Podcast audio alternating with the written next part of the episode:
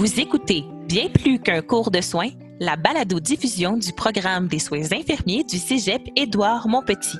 Une idée originale de Rosalie Rostin-Séguin, Edith Paquette-Lemieux et Julie Boudreau, toutes trois enseignantes en soins infirmiers au Cégep Édouard Montpetit. Bonne écoute!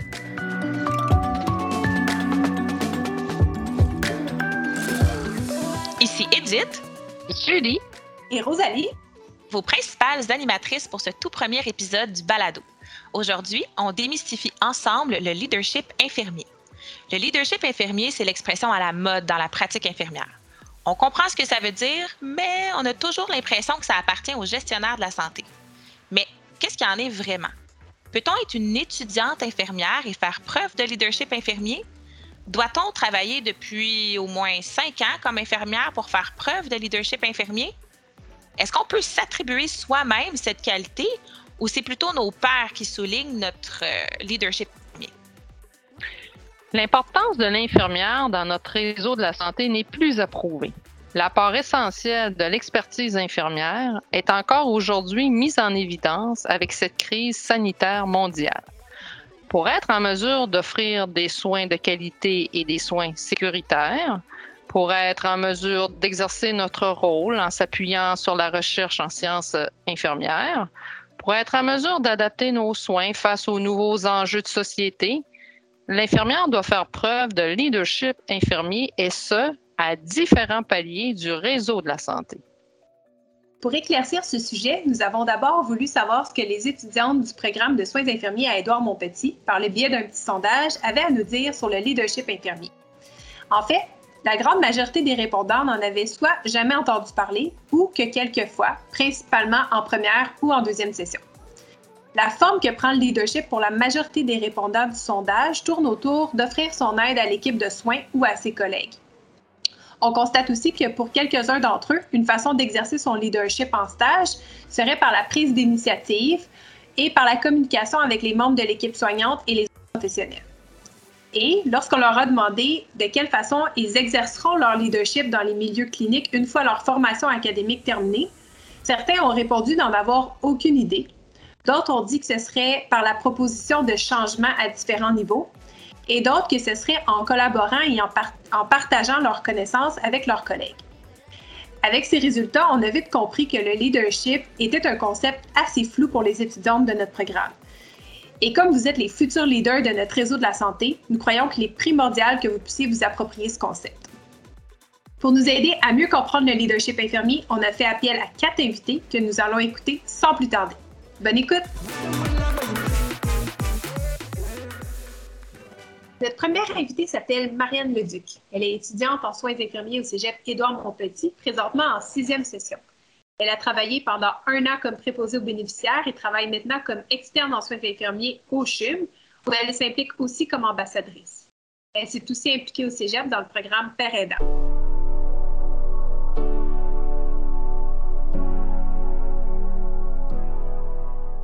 Bonjour Marianne, merci au nom de toute l'équipe d'avoir accepté de participer à notre projet de balado-diffusion. Euh, j'aimerais ça que pour euh, les gens qui nous écoutent, que tu te présentes un petit peu plus bonjour, je m'appelle Marianne. et je travaille présentement comme externe en soins infirmiers au CHUM. Euh, donc, c'est ça. En gros, euh, je suis finissante aussi euh, cette session. Excellent. Donc, tu es à la fin de ton parcours de soins infirmiers au CGF. J'aimerais ça savoir, pour commencer, dans ton parcours, donc dans tes trois dernières années au CGF, est-ce que tu as eu l'impression d'avoir entendu parler du leadership? As-tu euh, l'impression que ça a été abordé? Euh, qu'est-ce que tu en retires euh, de ta formation vraiment académique?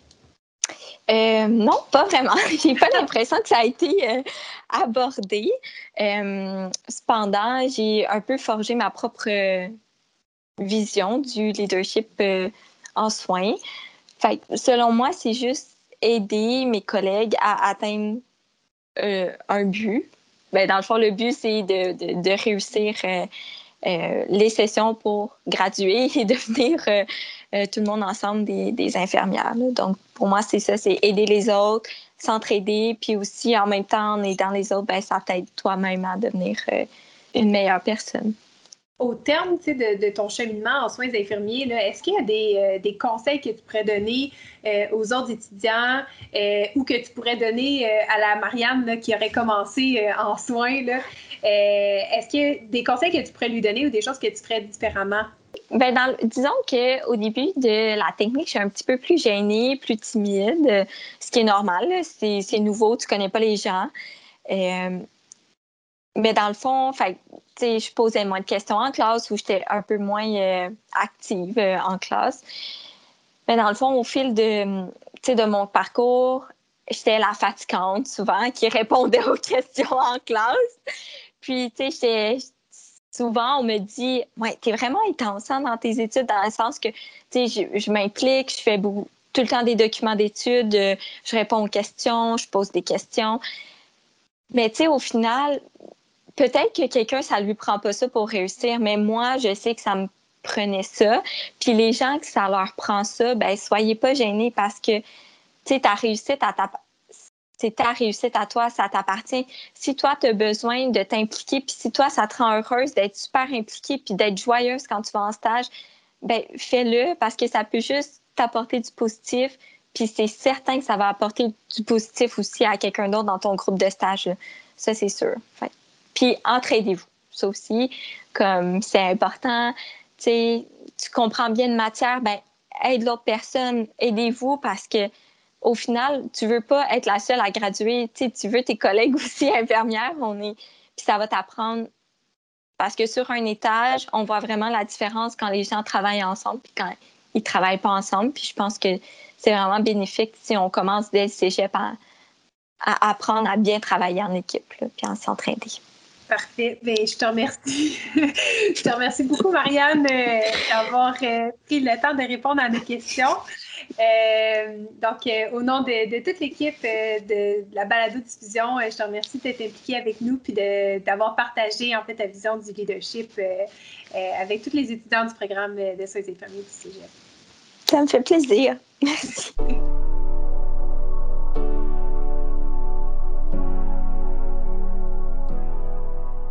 La prochaine invitée est Jade Boivin-Racicot, une diplômée du cégep Édouard Montpetit. Elle a gradué en 2017. Elle a ensuite fait son bac en sciences infirmières à l'Université Laval. Elle a choisi cette université pour le programme SIAM, qui est un programme qui comprend un stage à l'international. Jade a donc finalisé son bac avec un stage en Inde qu'elle a adoré et où elle a pu prendre conscience des disparités dans les soins infirmiers offerts aux patients. Tout en faisant son bac, elle travaillait comme infirmière au CHU Sainte-Justine. Actuellement, elle relève le défi d'une pratique infirmière à Coudjouac dans le Grand Nord québécois. J'ai voulu connaître ce que Jeanne connaissait du leadership infirmier après ses études et quelques mois de pratique comme infirmière. Jade était déjà une étudiante qui faisait preuve de leadership infirmier lors de ses stages au DEC, mais ça, elle ne le sait pas. Écoutons-la.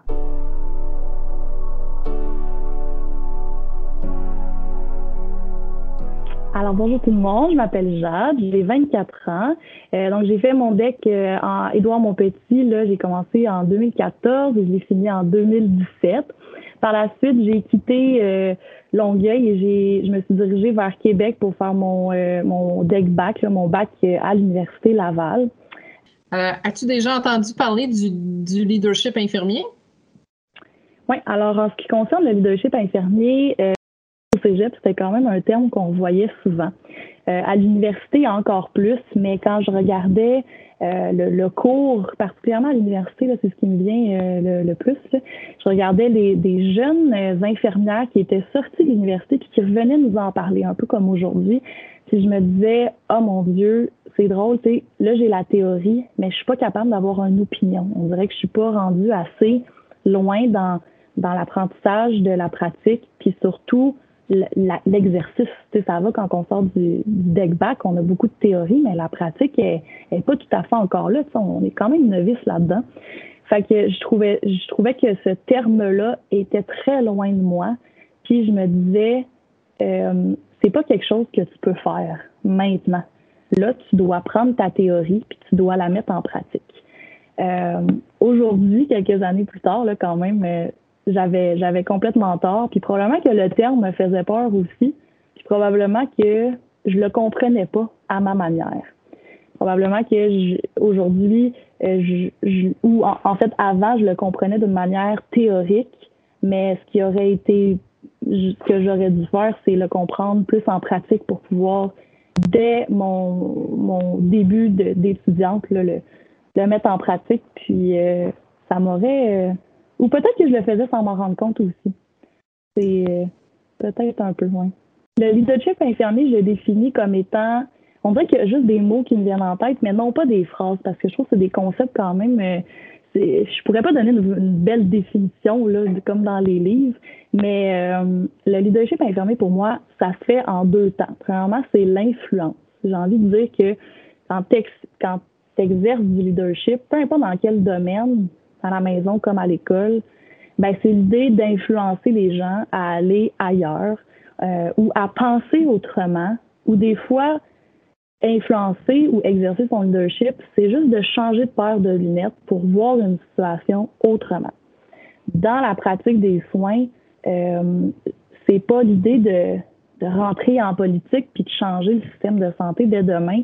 Je pense que ça se pratique et à grande échelle et à petite échelle comme, euh, euh, comme à tous les jours. Je pense que c'est de, c'est, de rentrer, c'est, c'est multiples exemples, mais au final, je pense que l'idée d'influencer puis de penser autrement. Tu sais, on n'est pas des robots quand on était, puis je, me reprojette un peu euh, quand j'étais en chirurgie trauma grand brûlé.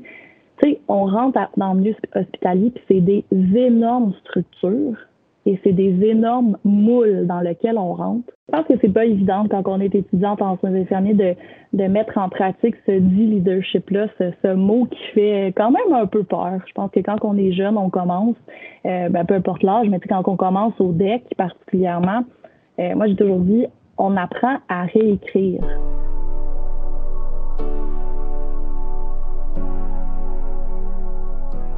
Marianne et Jeanne nous ont présenté leur vision du leadership infirmier.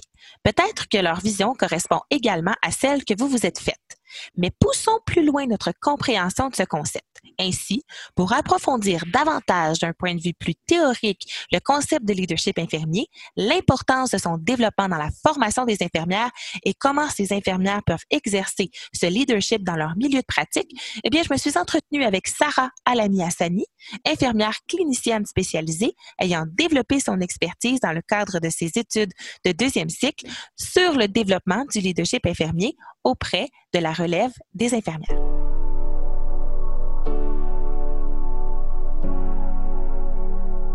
Bonjour Sarah, je suis très contente de te recevoir parmi nous puis que tu aies pu te libérer pour assister à notre premier épisode de Balado Diffusion. Oui, ben merci beaucoup euh, de m'avoir invitée. Je suis très honorée d'être là et de partager ça avec vous il y a un des, ben, ton concept principal, comme tu l'as mentionné à quelques reprises, en fait, de ta, de ta maîtrise, eh bien, c'est le leadership. Je pense que pour bien initier le restant de notre conversation, peut-être que s'asseoir sur des notions un peu plus théoriques du leadership, ça pourrait peut-être nous aider à, à, figurer ou aider notre auditoire, en fait, à figurer euh, d'autres éléments euh, qu'on élaborera. Ben, c'est une très bonne question en fait, et c'est ce qui rend un peu le concept de leadership vraiment euh, euh, génial. C'est que les recherches sur le leadership clinique ont débuté depuis plusieurs années. Euh, donc, on parle de plus de 25 ans. Euh, le, au début, le leadership était vraiment associé au poste de pouvoir, au poste de gestion, et au fil du temps, on s'est intéressé au leadership clinique chez les infirmières. Donc, on est passé à réfléchir sur un leadership qui était plutôt transformationnel, ensuite collaboratif. Mais je vous dirais que c'est vraiment dans les 15 dernières années qu'on s'est intéressé au leadership clinique chez les infirmières. Mmh. Euh, le, le, concept, en fait, du leadership euh, clinique, ou plutôt la définition, ce qui est intéressant, c'est qu'on se rend compte qu'il n'y a pas une définition universelle. Donc, on ne peut pas définir le leadership clinique d'une seule façon. À ce jour, en fait, on peut, euh, on, peut tout avoir une définition qui est, euh, qui est différente. Dans le cadre de mon mémoire euh, de maîtrise, c'est sûr que j'ai dû identifier une euh, définition du leadership qui, à mon sens, euh, correspondait beaucoup au leadership qu'on s'attend des infirmières qui sont nouvellement diplômées, puis des infirmières qui arrivent sur le milieu clinique. donc, je me suis intéressée à celle de Patrick et Al 2010. Et en gros, qu'est-ce que cette définition dit? C'est que c'est je, je, je vous le cite là, c'est vraiment un processus qui va s'exprimer dans les comportements professionnels des infirmières qui dispensent des soins qui sont vraiment directs aux patients.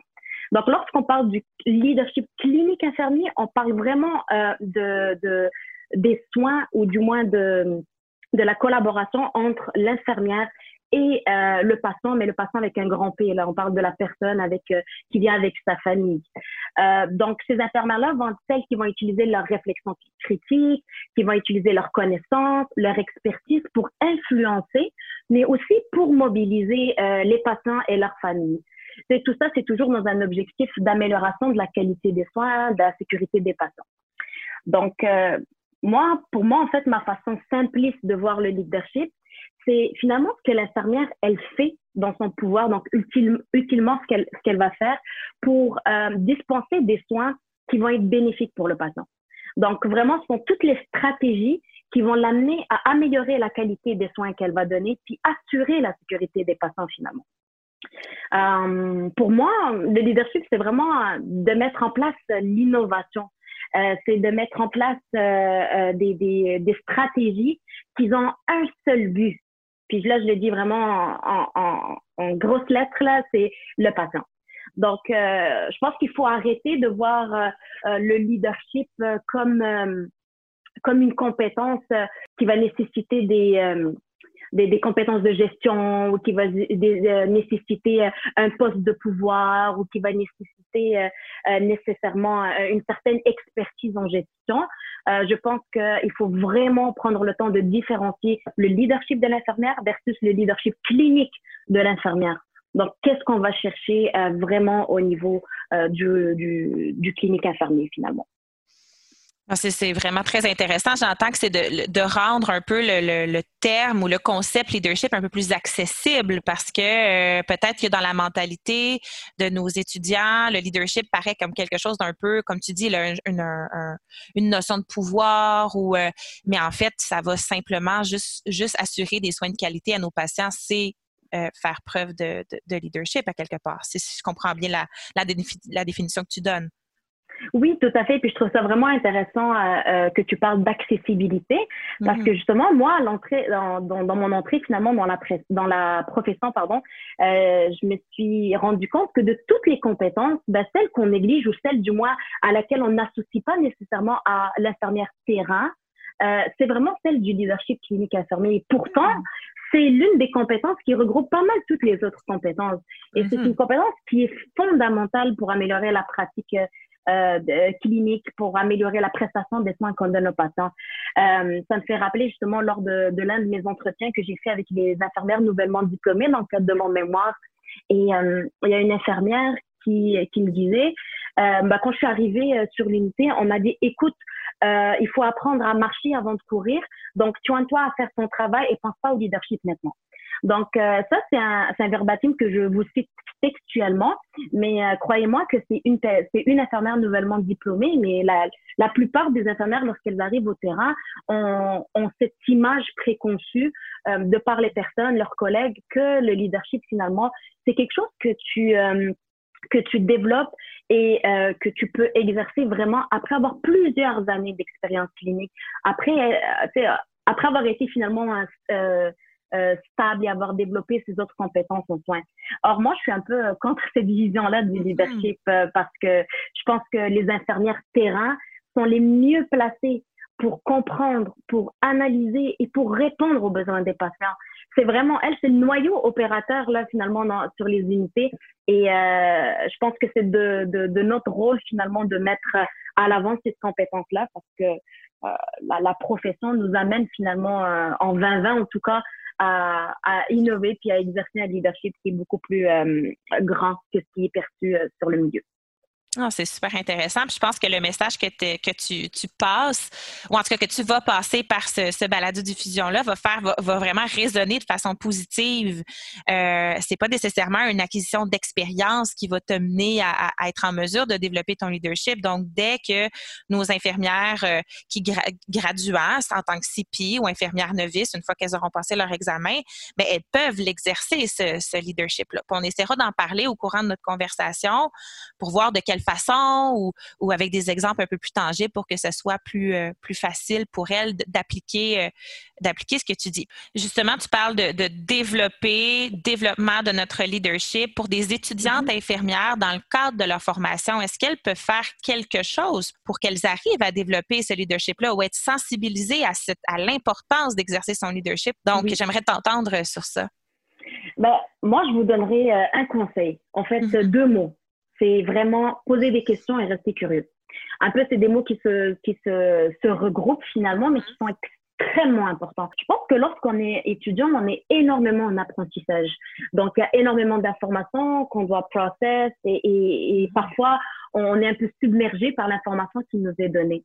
Donc, je pense qu'il faut juste garder en tête qu'il faut toujours être curieux et se poser les questions. Pourquoi c'est fait de cette façon-là? Est-ce qu'il y a quelque chose qu'on peut changer? Est-ce qu'il y a quelque chose qu'on peut améliorer? Est-ce qu'on devrait le garder de cette façon-là? Est-ce qu'il y a quelque chose, est-ce que moi, en tant qu'infirmière ou en tant qu'étudiante, je pourrais amener quelque chose de nouveau pour améliorer cette pratique-là, pour améliorer la condition de ce patient-là?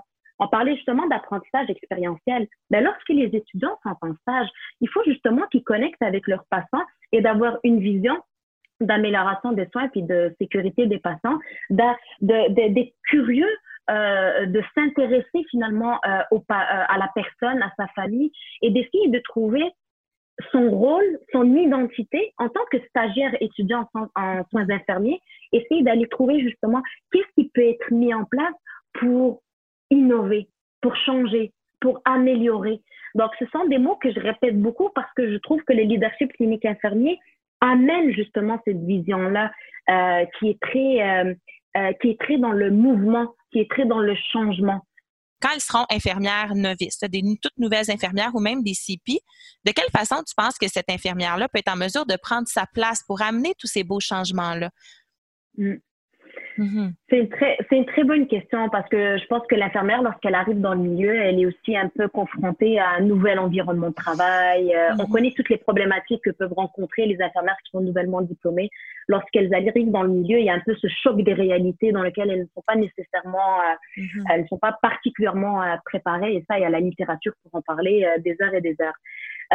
je pense que pour garder ça revient à ce que je vous disais un peu à la, euh, un peu dans la question précédente, c'est que si l'infirmière, même que lorsqu'elle arrive en tant que CEPI dans son milieu, par exemple, ben, c'est de rester curieux, euh, de, de, de, questionner les, les, façons de faire, euh, de, de, trouver des façons finalement de euh, d'innover dans son milieu, euh, c'est prendre sa place euh, c'est un grand mot, mais c'est pas nécessairement ce qui est attendu. Je pense que si l'infirmière, elle se développe, euh, elle développe son identité professionnelle, si l'infirmière, elle développe ses propres compétences infirmières, si elle donne le maximum d'elle-même, qu'elle reste curieuse, qu'elle pose les bonnes questions, qu'elle qu'elle qu'elle ébranle un peu les, idées contraignantes, qu'elle essaie de voir finalement qu'est-ce qui est bien aussi sur les unités, parce qu'il n'y a pas juste des choses à changer, il y a des choses qui sont vraiment euh, très bien, il y a, euh, il y a des pratiques qui sont très bonnes aussi. Donc, juste à rester à la suite de tout ça va faire en sorte que elle va euh, se faire confiance et les gens autour d'elle vont lui faire confiance. Les patients vont lui faire confiance, son équipe va lui faire confiance et ce qui va lui permettre finalement de prendre sa place, si on peut appeler ça comme ça. Je pense aussi que les infirmières, lorsqu'elles arrivent dans le milieu, c'est sûr qu'elles sont confrontées aussi, euh, comme on disait un peu, euh, à, tous les nouveaux apprentissages terrain qu'elles doivent apprendre, mais elles doivent aussi rester euh, assez ouvertes et euh, pour pouvoir, par exemple, euh, euh, participer à des formations qui sont données. Euh, parfois, on voit les midi-conférences, euh, de, de, de, lire, de prendre la peine de lire quelques règles de soins infirmiers pour vraiment assurer les bonnes pratiques, euh, pour euh, pour aider, par exemple, lors de l'arrivage d'un nouvel d'un nouveau stagiaire donc, comment on peut le soutenir? Comment on peut l'aider? Euh, donc, il y a comme des certaines implications que l'infirmière, même si elle est nouvellement euh, diplômée puis qu'elle arrive sur les milieux, il y a beaucoup de choses qu'elle peut faire pour finalement euh, euh développer, en tout cas, son, son, son, leadership euh, infirmier. On a tous un style de leadership qui nous est propre. Puis aussi, il faut comprendre quel style de leadership on veut développer. Il y a le leadership politique, le leadership collaboratif, etc. Je pense mm-hmm. que de par notre rôle d'infirmière et de par la, la, la collaboration qu'on a avec les différentes équipes euh, de soins, ça fait en sorte qu'on développe beaucoup notre leadership collaboratif. Euh, de par le raisonnement, notre raisonnement clinique, de par euh, nos soins directs aux patients, on développe beaucoup notre leadership clinique infirmier. C'est sûr que euh, si on prend d'autres chapeaux, par exemple des postes de gestion, euh, va nous amener finalement à développer un leadership un peu plus euh, transformationnel. Donc, on choisit finalement l'effort le, l'effort que l'on met dans le type de leadership qu'on veut développer. C'est sûr qu'en participant, en tout cas pour le leadership clinique infirmier, c'est sûr et certain qu'en participant à euh, euh des activités qui sont offertes par, par exemple par le milieu de soins, en essayant finalement euh, de, de, de, rester curieux, comme tu disais, par rapport aux conférences euh, qui sont données, par rapport euh, aux protocoles, par rapport aux, euh, aux mesures par rapport aux règles de soins. Donc, d'être un peu à l'affût de ça va nous permettre, va, permettre finalement à l'infirmière nouvellement diplômée de, de re-questionner les façons de faire. Mhm. Et c'est ça ce qui est intéressant, c'est à force de chercher, c'est comme un, cycle vicieux. À force de chercher, elle va se questionner, elle va vouloir améliorer les choses et ainsi de suite. Et il y a aussi beaucoup de choses qui sont offertes dans les milieux. Là, je pense euh, par exemple au comité de la relève infirmière. C'est un super comité euh, qui, euh, qui ouvre ses portes finalement auquel on peut participer euh, lorsqu'on est une infirmière qui a cinq, euh, moins de cinq ans d'expérience clinique. Euh, il y a des activités qui sont montées par ces comités de relève-là. ils ont des fonctions où ils peuvent faire des avis, des recommandations. Il y a, il possibilité de s'impliquer en tant que d'infirmière nouvellement diplômée, puis d'être la voix aussi pour toutes les autres infirmières. Donc, le leadership se fait beaucoup par l'exemple. Donc, c'est vraiment en prenant l'exemple, euh, en prenant par exemple l'advocacy d'un patient, qu'une autre mm-hmm. infirmière va aussi prendre l'advocacy d'un patient. C'est en, euh, en se questionnant sur une, une euh, une procédure de soins euh, que l'on trouve, euh, par exemple, pas aseptique, mais qui se fait sur notre unité, qu'en allant chercher des acteurs clés, en allant euh, euh, parler par exemple à la conseillère en soins de cette technique-là, de montrer son intérêt à modifier cette, cette procédure-là, par exemple, aller chercher de la littérature, aller voir ce qui se fait dans d'autres centres. C'est ça ce qui va faire en sorte finalement que les choses vont changer. Euh, c'est ce qui va faire en sorte que la qualité des soins va être modifiée. Hum, tout à fait. C'est super intéressant. Tu parles de comité euh, les comités dans, les hôpitaux, peut-être que tu pourrais, euh, je ne sais pas si c'est un langage auquel euh, notre auditoire est habitué d'entendre. Donc, il existe évidemment différents comités à même les hôpitaux ou même par l'ordre. Toi, entre autres, tu fais partie du comité jeunesse de l'ordre. Peut-être que tu pourrais nous, nous parler brièvement de, de quelle façon on peut s'impliquer dans ces comités-là et aussi ton expérience personnelle à toi. Qu'est-ce que ça t'a apporté dans le développement de ton, de ton leadership? Bah, moi, c'est sûr et certain, si je parle pour moi-même, euh, le fait de participer aux différents comités. Donc déjà, comité de la relève, c'est le petit comité qui représente les infirmières euh, de la relève.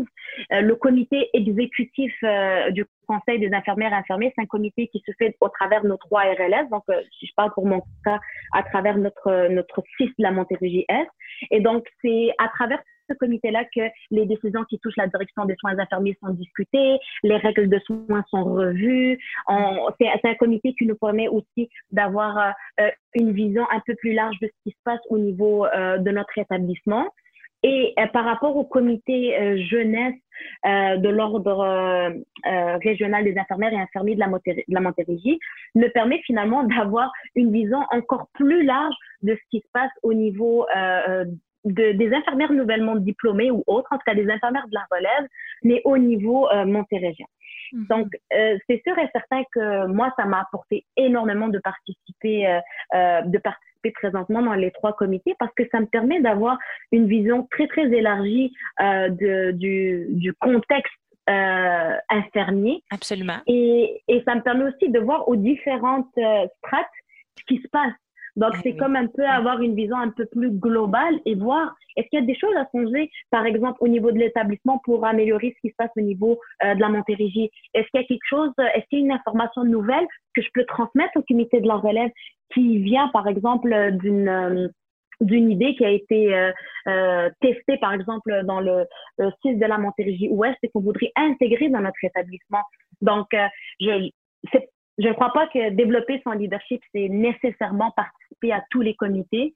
Euh, je ne crois pas que ce soit, euh, euh, ben, c'est pas obligatoire. Moi, je vous le conseille personnellement, mais euh, c'est sûr que euh, c'est des, c'est des membres, il faut être, pour, pouvoir finalement faire partie de ces comités-là, il y a un, il y a un quota et il faut déposer sa candidature, etc. Mm-hmm. Donc, il y a vraiment plusieurs étapes à, à à suivre. Mais euh, moi, en tout cas, de façon euh, personnelle, ça me permet de développer mon leadership infirmier. Euh, donc, le leadership infirmier euh, dans sa définition large. Mhm. Et ça me permet, comme je vous dis, peut-être de bonifier mes interventions à plus petite échelle un peu partout. J'aime, cette question-là. Je trouve ça tellement intéressant. Puis j'ai hâte de t'entendre sur ça. Mais si tu avais la chance, avec toutes les connaissances que tu as aujourd'hui, avec tous les savoirs que tu as développés et tout, Qu'est-ce que tu dirais à la jeune Sarah, étudiante infirmière? Est-ce qu'il y a quelque chose que tu aimerais lui dire? Ben, écoute, c'est en effet une très, très bonne question. Et euh, je pense que ce que je dirais à cette Sarah, à Sarah-là, c'est euh, ton rôle est important. Euh, tu peux changer les choses. C'est pas juste une infirmière qui donne des piqûres et des médicaments. Mm. Tu es autre chose que ça. Il faut continuer de rêver.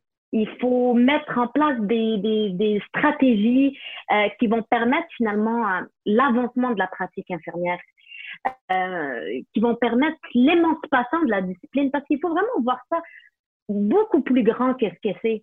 Euh, il faut continuer de s'impliquer. Moi, je pense que ce que je dirais à la Sarah euh, étudiante, c'est de débuter ses réflexions, de débuter, mm-hmm. euh, c'est de débuter euh, de changer finalement sa vision de la garde malade. Parce que oui, pendant que j'étais étudiante, je pensais qu'on était des gardes malades. Je ne comprenais pas nécessairement tout l'impact de notre profession. Moi-même, je ne valorisais pas ma profession comme euh, je la valorise aujourd'hui. Mm-hmm. Donc, euh, je n'avais pas cette, je n'avais pas cette vision d'expertise. Et pourtant, notre profession, c'est ça. C'est l'expertise. C'est le changement. Il faut pas oublier que nous sommes le noyau des organisations de santé. Sans infirmières, là, les établissements de santé ne fonctionneraient pas. Nos listes de malades augmenteraient. On fait vraiment un rôle qui est fondamental, un rôle qui est important. Puis c'est important, important, important, et je le dis, de prendre ce qui nous revient. Il faut absolument prendre ce qui nous revient. Puis nos compétences, elles nous reviennent. Notre expertise, elle nous revient. Et donc, je crois que je dirais en tout cas à la, à la, à la petite Sarah étudiante de, de, de, de, de, de, continuer de rêver et de, de réfléchir à tout ça. Parce que je pense que si tu inities, tu inities cette réflexion lorsque tu es étudiant, tu la développes au fil de tes années. Tu la développes dans tes stages, dans tes simulations, dans tes labos, dans tes cours. Tu la développes au fil de tes apprentissages. Et puis quand tu vas quand tu vas arriver sur le milieu, bah, tu auras déjà initié beaucoup de mhm. réflexions. Tu te seras pratiqué même à rêver. Tu te seras pratiqué mhm. à réfléchir différemment. Puis là, oui, on peut parler. C'est sûr que tu vas innover dans le milieu. Puis en terminant, ben là, c'est sûr que tu as fait un, très, très beau message à la Sarah, mais si tu avais quelque chose que tu voudrais dire, mettons, de, pour t'adresser à un, peut-être de façon plus large à notre communauté étudiante, euh, est-ce qu'il y a quelque chose que tu aimerais leur, leur faire passer? Oui, bien sûr. Ben, je pense que mon message, en espérant ne pas me répéter en tout cas, mais je pense que le, mon message est, est, relativement simple dans le sens où il faut pas oublier que la relève infirmière, ben, c'est les professionnels de demain. Donc, euh, en préparant la relève infirmière, en lui, en l'outillant cette relève infirmière, en lui conférant, puis en lui donnant les compétences, qu'elle puisse les développer, puis qu'elle puisse les exercer, va faire en change, euh, en sorte finalement euh, qu'il y ait euh, des changements dans les organisations de santé. Il faut pas oublier que vous avez le pouvoir de changer les choses. Puis les réseaux de la santé, ben, ils comptent sur vous. Ça commence à l'école, ça commence euh, en cours, euh, même si maintenant c'est virtuel, ben, ça commence vraiment euh, à la première session de cours. Donc, à mon avis, il faut toujours viser la lune pour assurer une viabilité du système de santé québécois. Il faut rêver. Puis, ce serait vous mentir que de vous dire que les choses vont changer si on ne rêve pas. Donc, si vous visez l'innovation, si vous, visez le changement, ben, faut mettre en place il faut en tout cas utiliser des stratégies qui vont vous permettre de le faire. Il faut vraiment remplir son bagage dès la première session de cours, puis être capable finalement euh, de faire un changement qui va être notable. Et pourquoi tout ça? Ben, parce qu'à l'heure actuelle, il est essentiel de reconnaître les infirmières, surtout les infirmières de la relève, comme l'avenir de demain. Un gros, gros, gros merci, Sarah. Vraiment. Là.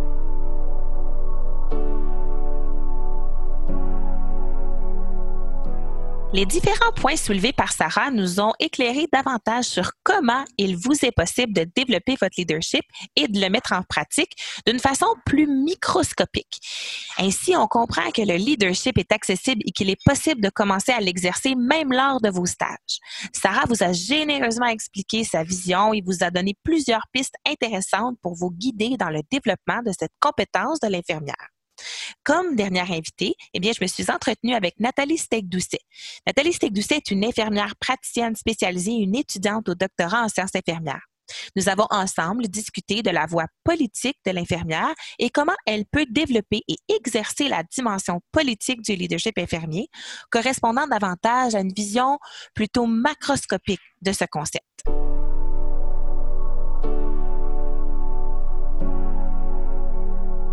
Bonjour Nathalie.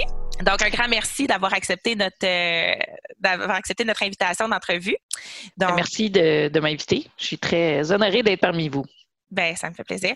Euh, donc, pour commencer, je pense que ce serait très intéressant que tu nous parles, en fait, que tu nous décrives ton parcours professionnel et ton parcours académique aussi, parce que tu as quand même plusieurs, mm-hmm. euh, plusieurs éléments de ton, de ton parcours. Fait que je te laisse nous expliquer ça brièvement. Oui, ben moi, je suis une fière graduée euh, du Cégep André Laurando du DEC en sciences infirmières de 2010. Donc, cette année, ça a fait euh, dix ans que je suis infirmière. Euh, j'ai eu une très belle expérience au Cégep André Laurando avec mes trois ans là-bas. puis j'ai beaucoup, je suis quelqu'un aussi qui est très reconnaissant d'avoir fait le cheminement DEC-BAC. je pense que l'emphase sur le, les compétences cliniques au cégep, c'est bon. Il y a quand même des côtés négatifs à ça, mais je pense que le côté euh, à l'université au bac euh, aide à bien vraiment nous rendre des infirmières euh, bien complètes, si on veut, qui, qui, mm-hmm. voient un peu les, les, deux côtés de la médaille. Donc, j'ai travaillé pendant deux, trois ans comme infirmière avant de décider de retourner à l'école, faire mon bac. Ma première job, c'était en Gaspésie. Ma première job comme infirmière, c'était en Gaspésie, euh, à l'hôpital de Maria dans la baie des Chaleurs, un endroit vraiment euh, magique. J'allais prendre mon lunch euh, ou mon souper sur, le bord de la plage qui était juste de l'autre côté de la rue de, l'hôpital. Hmm. c'était vraiment un beau milieu où commencer. J'étais équipe volante, mais je travaillais surtout en santé mentale parce qu'il n'y avait pas grand monde qui voulait aller travailler là. puis j'avais une gestionnaire vraiment extraordinaire qui était très qui était vraiment le meilleur exemple de qu'est-ce qu'une gestionnaire devrait être, selon moi.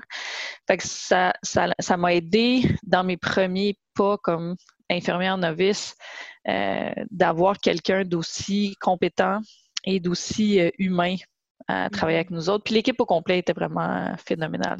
on faisait du vrai travail d'équipe. Donc, je suis contente d'avoir eu, d'avoir été exposée à un milieu comme ça qui, pour moi, était sain à cette époque-là. On s'entend c'est avant la réforme Barrette. Euh, mais j'ai eu beaucoup de plaisir, ça m'a aidé à, me former une identité forte et d'avoir confiance en moi-même et mes compétences. Mm-hmm. Euh, par la suite, j'ai, euh, je suis revenue à Montréal avec mon mari et j'ai commencé à travailler à l'Institut Philippe Pinel. J'étais très intéressée à la psychiatrie. La psychiatrie légale, c'est, une super spécialisation qui est, très intéressante aussi. Là aussi, j'ai rencontré des personnes extraordinaires mais c'était beaucoup plus difficile. Euh, les hôpitaux dans la grande ville sont, sont, sont, des beaucoup plus grosses machines bureaucratiques, si on veut. Et ça a été euh, plus difficile et euh, j'ai été exposée aussi aux, aux différences un petit peu plus flagrantes entre les infirmières avec une technique, les infirmières avec un bac. Sur une des unités, par exemple, où ce que je travaillais, c'était moi l'infirmière à temps plein, mais j'avais pas le droit d'aller à la réunion des pros parce que j'avais pas un bac. Donc, c'était l'infirmière qui avait un bac, mais qui était là deux jours semaine, qui euh, allait à ces réunions-là parce qu'elle avait un bac et je trouvais ça vraiment dommage. Ça me, fâchait beaucoup.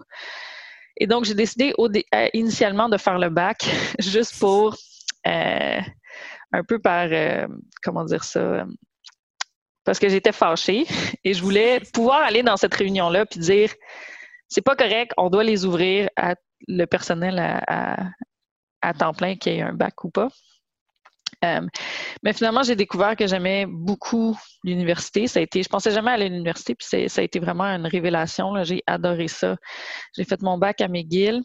Euh, mm-hmm. Puis j'ai passé ensuite tout de suite à la maîtrise pour être IPS. J'avais assez d'expérience clinique. Euh, j'avais travaillé à l'urgence pendant mon bac aussi. J'avais éventuellement quitté Pinel. Puis ça aussi, ça a été une expérience très intense. la maîtrise à IPS, c'est quelque chose. Ouais, c'est en quelle année, ça, Nathalie, ta maîtrise? Euh, j'ai commencé ma maîtrise IPS en 2014. OK. Et là, euh, juste avant la réforme Barrette, j'ai gradué essentiellement avec euh, le début de l'enclenchement de la réforme Barrette. Et c'est là que j'ai commencé à être vraiment. Ben, j'ai toujours été quelqu'un de politique, mais là, j'ai été, j'ai commencé à être une infirmière politique. puis vraiment utiliser mon bagage infirmier pour informer mes choix politiques et mes débats politiques. Et la réforme Barrette, euh, quand j'étais à l'université, on était plusieurs à, être très ébranlés par toutes ces annonces-là que le ministre Barrette mm-hmm. faisait. Et on voyait le, débat énorme que ça suscitait chez nos collègues, particulièrement les médecins. Ils étaient partout sur les réseaux sociaux, dans les médias. Puis là, on se dit, voyons, nous aussi, ça va affecter notre travail. Comment ça va affecter notre travail? Mm-hmm. Et on cherchait des infirmières qui pouvaient nous aider à expliquer le projet de loi de la réforme Barrette. Et on s'est vite rendu compte qu'il n'y en avait pas ou très, très peu. Donc, on s'est euh, constitué en groupe, un groupe qui existe encore à McGill, de fait que je suis vraiment fière d'avoir euh, été une des cofondatrices de ça, infirmière de McGill pour une politique en santé. Et dans le fond, on était un groupe d'étudiants à la maîtrise, au bac, il y avait même quelques profs, et on se rassemblait pour s'éduquer politiquement. On pouvait avoir des personnes invitées euh, on pouvait juste se réunir pour lire le projet de loi, essayer de l'analyser. Euh, on a eu toutes sortes de... Ça finit par faire des petits... On a, eu euh, des rencontres publiques sur la question de l'immigration, par exemple. C'était aussi à l'époque du gouvernement Harper qui, qui voulait renier des soins de santé aux réfugiés, par exemple. Mm-hmm. Donc, ça a été une super belle expérience. Et avec ça, mon activisme est devenu aussi un petit peu plus basé, intéressé à la science. Donc, de, construire mes arguments, de les articuler euh, à l'aide de la littérature scientifique qui existe. Donc, la maîtrise, ça m'a aidé à vraiment amener ça avec mm-hmm. qu'est-ce que je faisais déjà. Euh, et c'est comme ça que j'ai rencontré mon futur euh, directeur de thèse, Damien Contandriopoulos, qui avait une chaire de recherche vraiment cool à l'Université de Montréal euh, à l'école de santé publique, qui était comme avait un pied dans l'école de santé publique, puis un pied dans l'école de euh, un pied dans la faculté de sciences infirmières. Puis lui puis son équipe, je, les avais invités à un moment donné à participer à un, événement qu'on avait organisé justement sur la réforme Barrette, parce que lui, c'était un peu une des sommités là-dedans. Euh, puis lui puis des membres de son équipe, on a commencé à parler. Puis là, je me souviens spécifiquement Anne Lardeux, une femme vraiment extraordinaire, m'avait dit, ben tu sais, tu fais déjà tout ce travail-là, pourquoi pas faire un projet de thèse autour, de ça?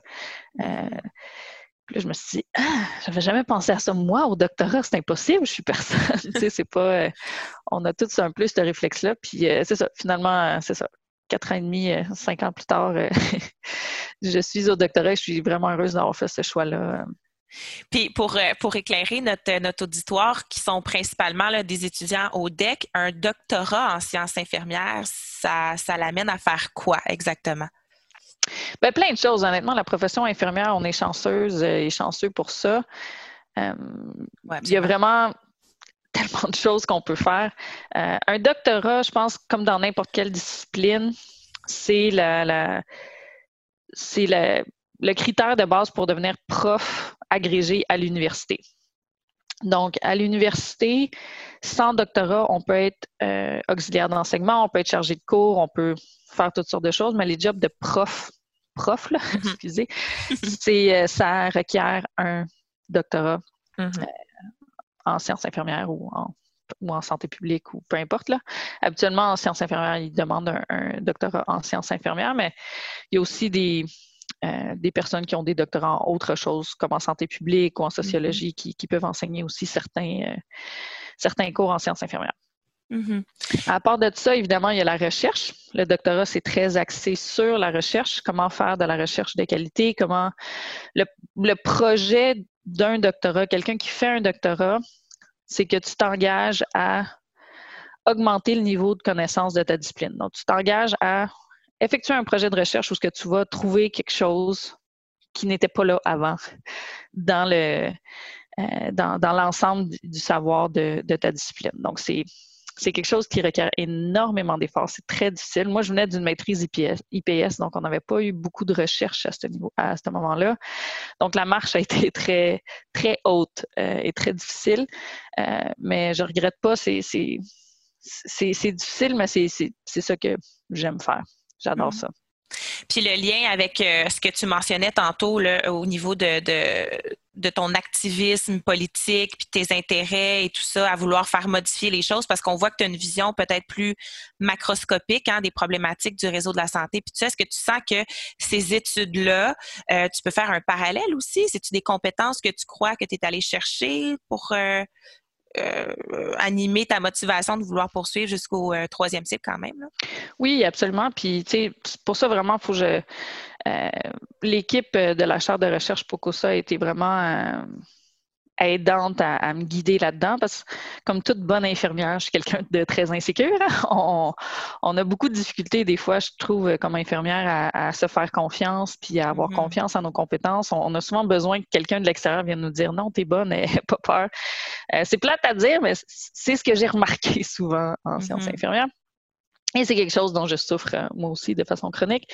Donc, ça l'aide quand euh, il y a des personnes qui sont euh, qui ont beaucoup d'expérience, qui font de la recherche, qui savent, euh, qui, ont déjà parcouru un peu le, chemin sur lequel je suis en ce moment, qui m'encouragent puis qui m'aident à,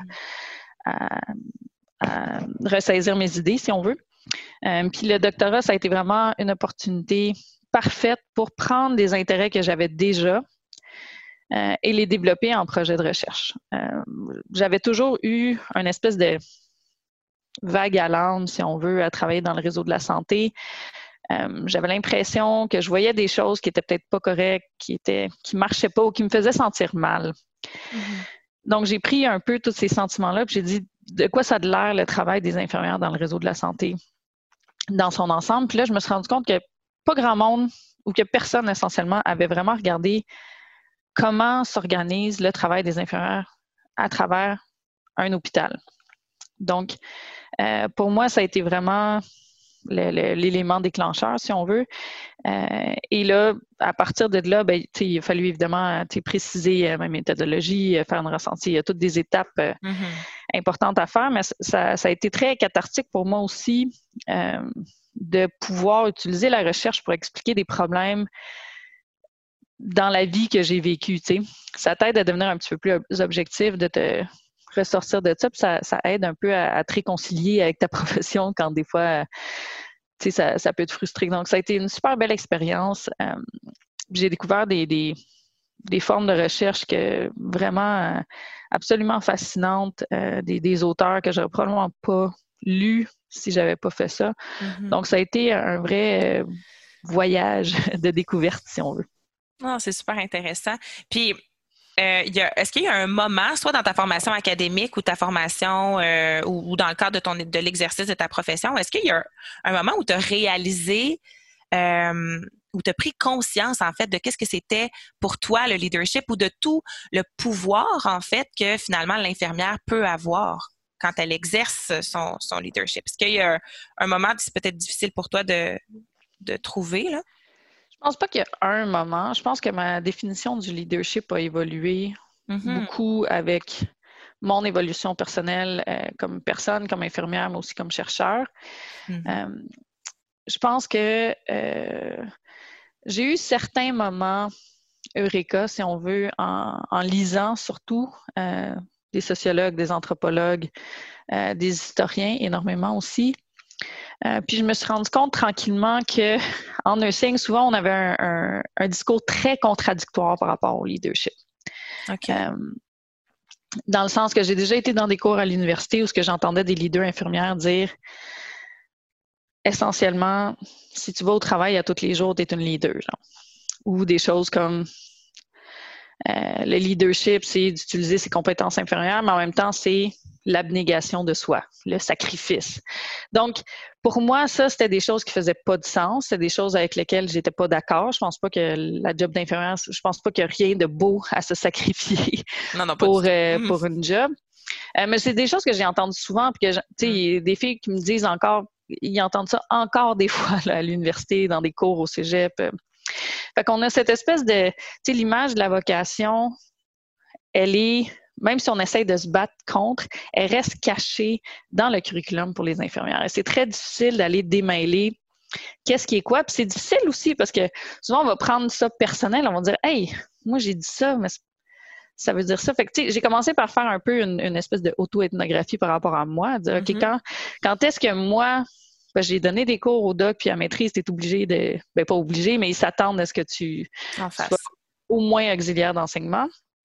Donc là, j'essaie de regarder dans mon parcours comme enseignante ou chargée de cours ou whatever, qu'est-ce que j'avais fait pour contribuer, même inconsciemment, à perpétuer cette notion-là de l'infirmière qui se tient tranquille, qui prend son trou, euh, puis qui fait tout avec mm-hmm. le sourire.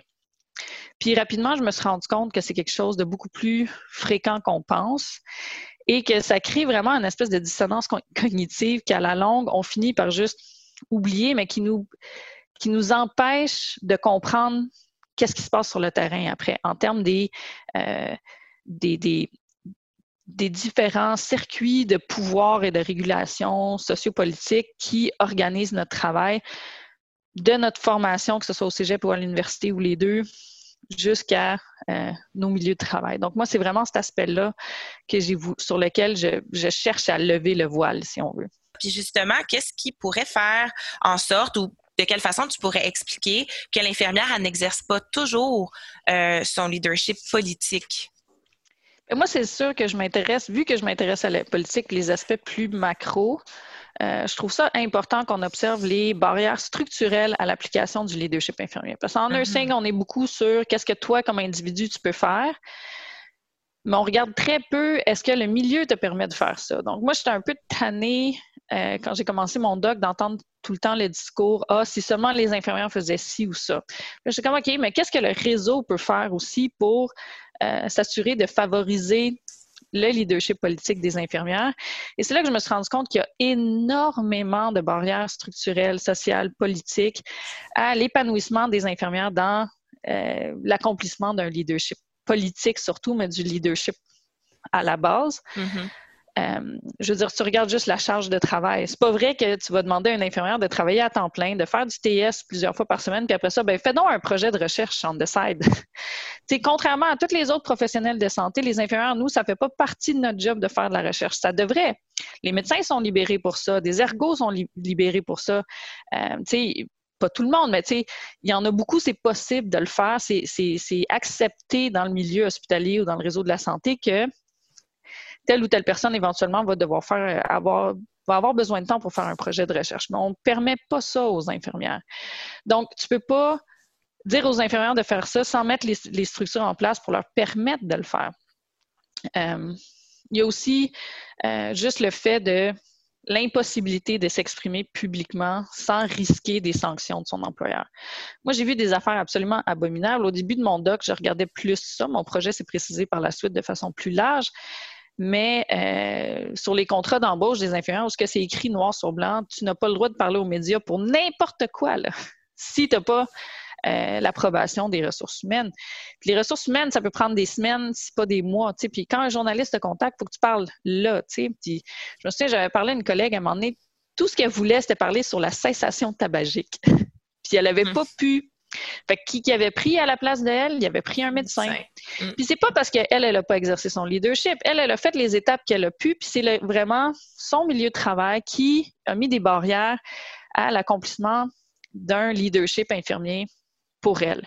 Donc, moi, je pense que ces barrières-là sont importantes. Elles sont importantes à étudier et à regarder. Elles ne sont pas toujours plaisantes à regarder parce que des fois, euh, elles jettent une lumière pas trop... Euh, pas trop joyeuse sur euh, l'état des choses dans le réseau de la santé, mais reste que notre discours sur le leadership euh, va rester très incomplet si on, si on ne tient pas compte ou si on n'admet pas ces barrières structurelles à l'accomplissement du, leadership infirmier. Ta façon à toi d'exercer ton leadership politique, c'est entre autres de, quelle façon tu arrives à le faire? Moi, je pense qu'il y a un aspect qui est un peu inné. Là. Je ne suis pas capable de ne pas le faire. J'ai une, grande gueule et euh, bon, je l'ai souvent regretté, mais dans l'ensemble, il y a plus de côté positif que de côté, négatif. Euh, c'est toujours un risque de prendre la parole. Même moi, au doc, je veux dire, je me suis déjà euh, mis les pieds dans les plats, puis j'ai déjà été eu presque à des sanctions. Donc, c'est jamais quelque chose de facile. la profession infirmière reste un milieu quand même relativement conservateur. Euh, c'est c'est pas un milieu, tu sais, je veux dire, à part l'acquis, il n'y a, aucune organisation infirmière que je connais qui reconnaît le racisme systémique, par exemple, qui est pourtant un concept euh, sociologique qui a fait ses preuves depuis euh, plus de 20 ans. Là, je veux dire, c'est pas quelque chose de nouveau, là, tu sais.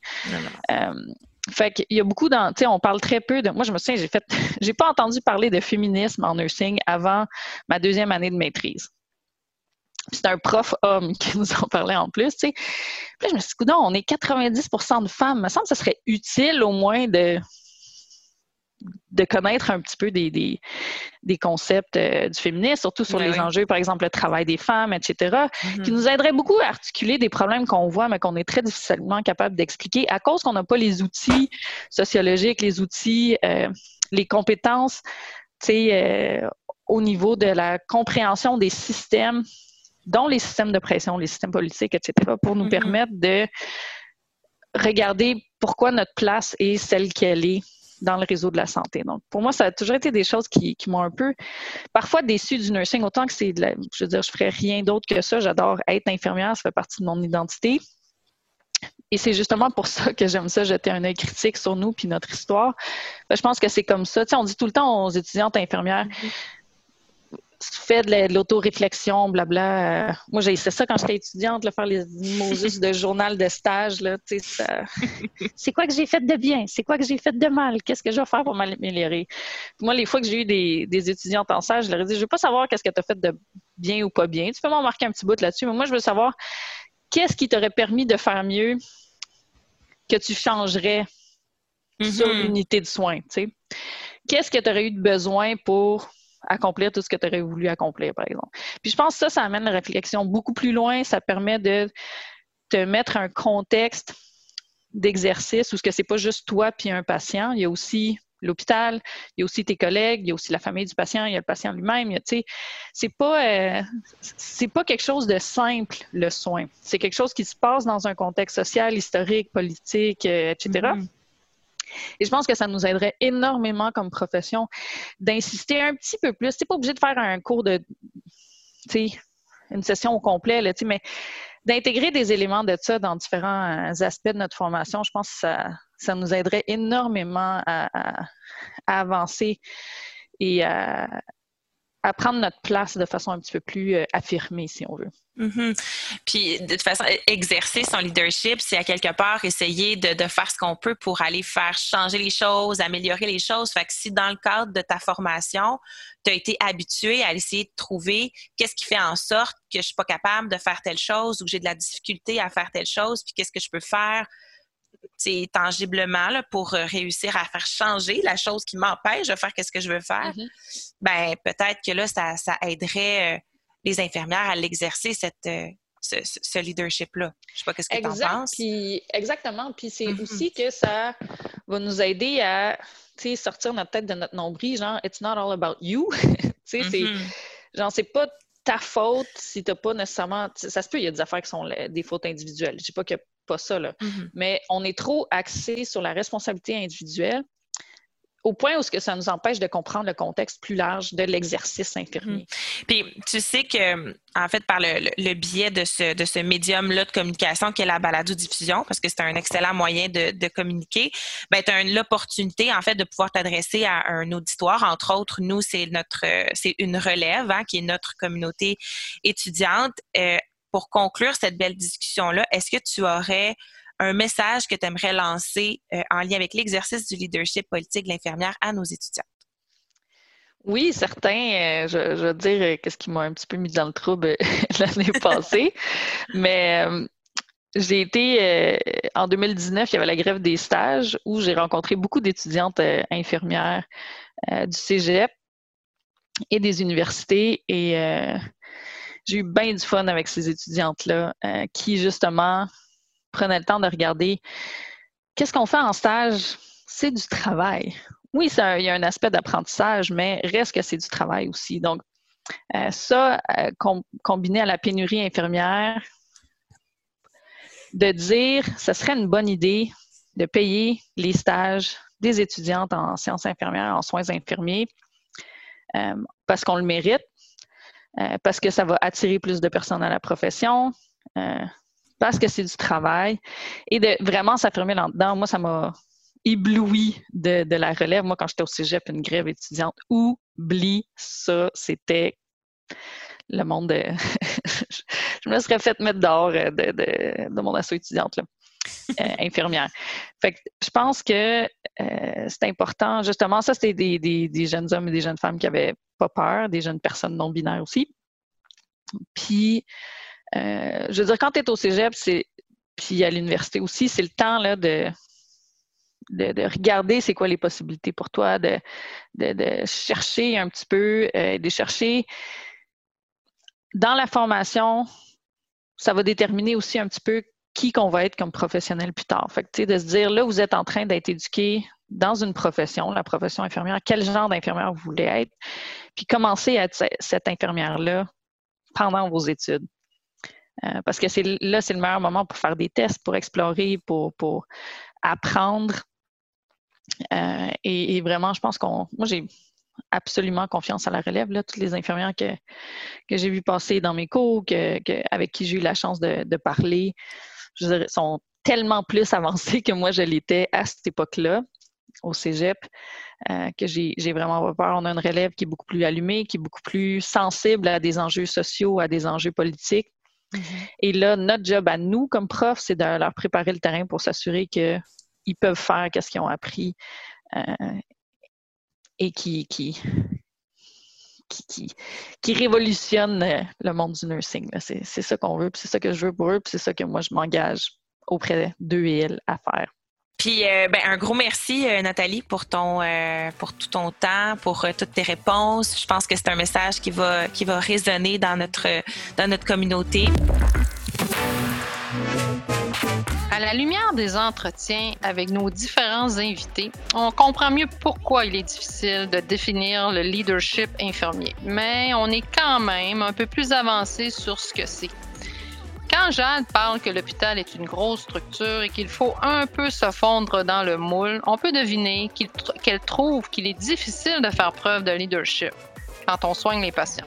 Cela rejoint la chercheuse Nathalie Steig-Doucet qui dit qu'il y a des barrières dans les milieux de soins qui ne favorisent pas le leadership. Il faut retenir qu'il existe plus d'une forme de leadership et qu'au fur et à mesure que l'on développe nos compétences comme infirmière, certaines formes de leadership sont plus faciles à exercer. Une façon de développer ces compétences, c'est d'y réfléchir, se questionner sur nos bons coups et ce qui aurait pu être fait différemment. Il ne s'agit pas seulement de se remémorer d'une technique mal réussie, mais d'analyser sincèrement le processus qui nous a menés aux actions que nous avons prises. On doit garder en tête que le leadership infirmier, il peut s'exprimer à travers les gestes quotidiens qu'une infirmière pose auprès de ses patients et leurs familles réfléchir à ce qui pourrait améliorer la qualité des soins ou la qualité de vie du patient et sa famille et y réfléchir plus loin que tout ce qui a été abordé dans vos cours de soins au Cégep, eh bien, c'est un bel exemple de leadership que même une étudiante en stage peut appliquer. Aussi, eh bien, chercher, lire, s'informer, être curieux pour mieux soigner un patient, ça représente aussi une belle forme de leadership. Et puis, ce sont des stratégies concrètes que vous pouvez mettre en place dès votre première session d'études. Aussi, prendre parole intelligemment en s'appuyant sur de la littérature ou sur vos bouquins pour remettre en question des pratiques de soins, même en stage, eh bien ça aussi, ça représente une forme de leadership infirmier. Vous aurez compris que le leadership infirmier est un concept fondamental de la pratique des infirmières. Nos invités ont envoyé un message motivant et une démonstration de tout le pouvoir de l'infirmière. Il faut croire en l'expertise de la profession et sa place fondamentale dans le réseau de santé québécois. Nous espérons que cet épisode de Balado vous inspirera sur des façons de prendre action, chacune personnellement, pour faire la différence. La balle est dans votre camp.